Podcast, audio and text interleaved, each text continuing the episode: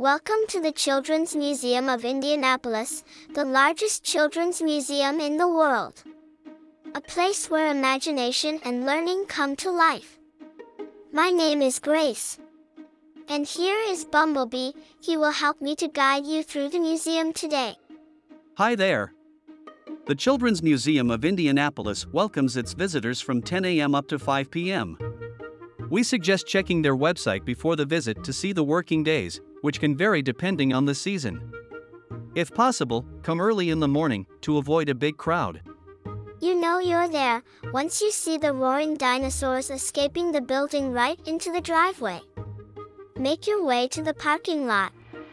You can enter the museum from there. We hope you are excited about the upcoming adventure with our in-app audio tour. But don't forget about a few things.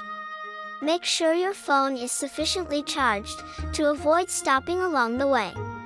Take earphones with you so that you can hear the audio guide loud and clear, even next to the roaring dinosaurs. Put on comfortable clothes, as there will be a lot of walking and running today. Keep in mind that you can explore the museum at your own pace. Just pause the audio tour anytime you want to take a break. There are family bathrooms all along the tour, and a food court on the first floor, where you can come with your own food. Today we will focus only on indoor activities. Our in-app audio tour starts on the first floor, goes through multiple exhibitions, and ends at the Spaceship and Beyond on the lower level. Bear in mind that tickets are not included. Purchase them on the museum's website.